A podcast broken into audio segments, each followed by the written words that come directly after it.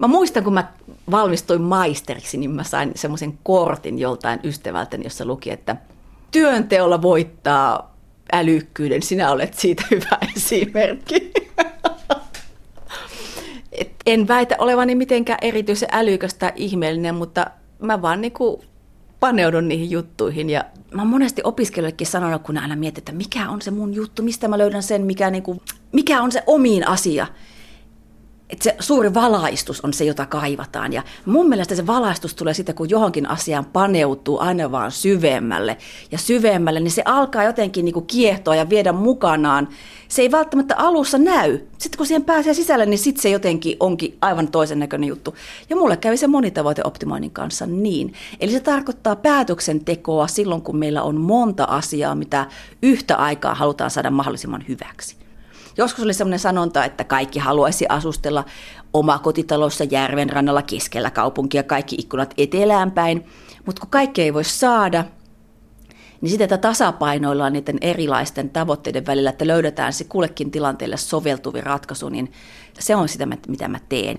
Mutta ei täällä kuitenkaan hirvittävästi mitään teknisiä härpäkkeitä näy täällä sun työhuoneessa, että ilmeisesti teollista optimointia tehdään aika tavalla vaan ihan tämän tietokoneen kanssa? Tietokoneen kanssa. Tässä tieteen tekemisessä on periaatteessa kolme eri tapaa. On teoreettinen tutkimus, kokeellinen tutkimus ja laskennallinen tutkimus. Eli laskennallinen tiede on se, mitä tämä juttu edustaa, ja siinä laskennallisessa tieteessä nimenomaan sitten se tietokone korostuu. Miksi sä innostuit matematiikasta? No siis jos mä oon rehellinen, niin tämä kuulostaa taas ihan kauhean niin kuin epähienolta, koska mä, mua kiinnosti lukiossa kauhean monet aineet, ja sitten oli kauhean vaikea päättää, että mihin pääsykokeisiin valmistautuisi. Ja matematiikkaa pääsi opiskelemaan ilman pääsykokeita. Ja olihan se tietysti ollut kiinnostava asia sekin lukiossa, mutta sitten kun tänne tulin opiskelemaan, niin kyllähän mä ymmärsin, että eihän se niin kuin, niillä kahdella asialla ollut mitään tekemistä keskenään, se lukiomatematiikka ja miten täällä niin asia ajateltiin, että saattoi tavallaan unohtaa kaikki sen, mitä koulussa oli kuvitellut ymmärtävänsä ja sitten lähdettiin niin kuin ihan uudella tavalla sitä asiaa ajattelemaan.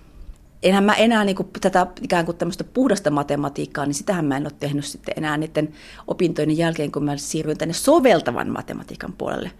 Sen takia ollaan tietotekniikan laitoksella, että sitä matematiikasta on tullut työkalu tehdä sitten asioita. Kun mä olen teollisen optimoinnin professori, niin monet ne ongelmat liittyy sitten jollain tavalla teollisuuteen. Esimerkiksi paperikoneen suunnitteluun liittyviä juttuja, sen toimintaan liittyviä, sen, sen suunnitteluun liittyviä juttuja, jäteveden puhdistamon toiminnan ohjaamista tai suunnittelemista, ultraäänilähettimen muodon suunnittelua, teräksen jatkuva valun säätöasioita.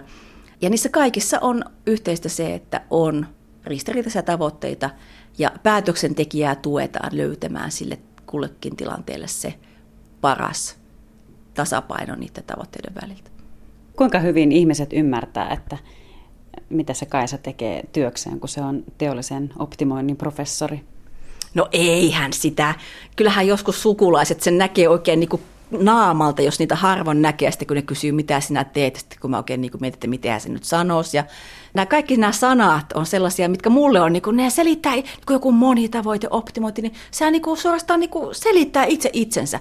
Mutta taas jollekin toiselle se ei ollenkaan tee sitä, vaan se on vaan joku ihan kauhea sanahirviö. Musta oli aivan ihana silloin, kun silloin kun isäni sairasteli sinne loppuaikoina, ja sitten kun hän, meillä oli niin välillä enemmän aikaa jutella, ja hän joskus sitten kysyy, että mitä sinä oikein työksesi teet? Ja sitten kun me siinä juteltiin ja sitten hän lopuksi niin sanoi, että, että joo, no nyt minä ymmärrän paljon paremmin, niin musta jotenkin ihana, että tulipahan tämäkin juttu, niin kuin, onneksi vielä edittiin käydä silloin, kun, kun elämä pieni ei ollut tullut tavallaan niin kuin kysyneeksi, oli vaan niin kuin miettinyt ja saanut niin kuin sellaisia sirpaleita nähdäksensä, että mitä se työ on sulla on ainakin aika hulppeat näkymät täältä sun työhuoneesta, että ilmeisesti sitä jotain ihan tämmöistä käytännön hyötyäkin on, että on professori ja vararehtori. Tämä on, tämä on tosi ihana. Musta välillä vaan tuntuu, että pitäisi enemmän niin kuin päivän tuoksinassa ehtiä nostaa katsetta, että näkee tuota järveä ja maisemaa, koska mä uskon vahvasti, että ihmisiä Suomessa on niin tämmöisiä järvi-ihmisiä ja meri-ihmisiä ja mä oon selvästi järvi-ihminen ja mulle se järven läheisyys on tosi ihana lisä. Ja tietysti sitten kun täällä käy tutkijakollegoita tuolta maailmoilta, niin kyllähän nekin aina on kovin niin kuin otettuja, että suorastaan inspiroituneet ja väittävät, että me ei varmaan osata arvostaakaan tätä ihanuutta. Voisi vähän sitäkin olla. Sä myös harrastat veneilyä. Niin, se liittyy tavallaan siihen, että kun on veneentekijän tytär, niin sitten se vesielementti ja veneillä liikkuminen on ollut pienestä pitäen sellainen niin kuin jotenkin kauhean kotoisen ja luonnollinen juttu. Ehditkö sä vielä veneilemään, kun olet professori ja vararehtori? Voisi kuvitella, että se on semmoista 24-7 työtä. No on se totta, että kyllähän sitä niin kuin tekisi mieli tehdä enemmänkin. Mutta kyllä sitä välillä täytyy vähän akkuja ladata ja järjestää sitä aikaa, että sitten kun on taas vähän niin kuin malttanut pikkusen aikaa ajatuksia laittaa johonkin muuhun, niin sitten, sitten taas siinä tutkimuksellekin on niin kuin uutta intoa ja virtaa sitten paremmin. Kaisa Miettinen, mikä on ollut sun uralla herkullisin hetki no niin kuin tieteentekijän kannalta? No yksi oli se, että vuonna 1994, kun mä väittelin, niin mun väitöskirjassa oli semmoinen menetelmä, nimeltään Nimbus esiteltynä. Sitten me tehtiin siitä implementaatio internetin yli toimivaan. Eli softa, joka toimi internetin yli jossa, maailmassa, jossa se internettiä ei ollut vielä kuin muutamien tutkimuslaitosten välillä. Ja se oli kauhean semmoinen radikaali juttu, että että se ei ollutkaan siinä omassa koneessa kaikki, mitä tapahtuu, vaan se kulkikin tuolla jossain se tieto. Ja me oltiin maailman ensimmäisiä, jotka keksi, että optimointia voi tehdä tällä tavalla, että sen koko ohjelmiston ei tarvikaan olla omassa koneessa, vaan riittää, että mulla on yhteys siihen koneeseen. Ja se, että sitä vieläkin sitä, so- no ei siis sama softa nyt enää ole, se on implementoitu moneen kertaan uudestaan, kun maailma muuttuu, mutta joka tapauksessa se ajatus siitä, että me oltiin niinku siellä niinku eturintamassa miettimässä tämmöisiä juttuja, niin se oli ihanaa, että vieläkin niinku sitä käytetään maailmalla, kun me saadaan palautetta ja kysymyksiä, niin me tiedetään, että, että se on niinku vieläkin tarpeen. Missä nämä sun oivallukset yleensä syntyy? No välillähän ne syntyy keskustellessa tutkijakollegoiden kanssa – monesti kyllä niin kuin kävellessä töihin. Jotenkin siinä kävelemisessä on joku semmoinen juttu. Että silloin niin kuin ajatus on jotenkin ikään kuin vapaampi. Että tällä työpaikalla on kuitenkin aika paljon sitä semmoista päivän rytmiä säätelevää kaikkea muuta, että sitten niin kuin ehtisi oikeasti niin kuin miettiä semmoisia vähän isompia juttuja, niin käveleminen on hyvä. Tutkijan kauhean kammotus on se, että jos ideat loppuu. Toivottavasti niin ei ikinä käy.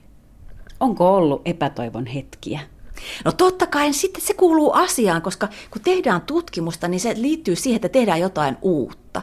Koska se, niin se tutkimuksen määritelmä on, se sisältää sen, että tehdään jotain uutta tai ainakin eri tavoin. Ja siinä on aina se riski. Kyllähän tämä niin normaalia elämää on. Että jos kaikki olisi vain niin voittokulkoa ja aina vaan suurempia löydöksiä, niin eihän sitä koskaan kohta osaisi arvostaa ollenkaan – jos ei välillä olisi vastoinkäymisiä. Kun sä omassa elämässäsi teet valintoja, niin teet sä niistä ensin matemaattiset mallit ja optimoit sen kaiken? No en tosiaankaan. Kyllähän niin kuin, Mä aikanaan kun kirjoitin tuota mun kirjaa, niin sinnekin johdantoon kirjoitin, että e- arkielämässä päätökset yleensä tehdään inti, intuitioon ja kokemukseen nojaten. Sitten vasta kun se ongelma on niin kompleksinen tai siinä on niin suuria, suuria haasteita tai rahoja kyseessä, että, että tämä tämmöinen niin kuin normaali päättely ei pelitä, niin sitten täytyy tehdä matemaattista mallia. Että, mutta se, tavallaan tietyllä tavalla siellä takaraivassa kuitenkin se, se tietynlainen optimoinnin syke on, vaikka en nyt sitä matemaattista mallia kaikesta tekisi.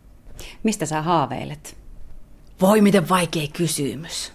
Mulla ei ole mitään semmoisia kauhean suuria haaveita no tämä klassinen kliseeksi voisi ajatella, mutta se, että, että pysyy terveenä, koska mua taas viime syksynä muistuteltiin asiasta, kun mä tipahdin tikapuilta ja eturisti sinne meni poikki ja sauvojen kanssa köpötellessä tuli mieleen, että kyllä se taas, kun ihminen saa itse kävellä, niin kyllä se on suuri asia sekin. Sitä täytyy tällaisista asioista vielä muistutella, mutta se, että, että pysyy sillä niin kuin työinto ja kyky ja se motivaatio ja saa tehdä näitä juttuja.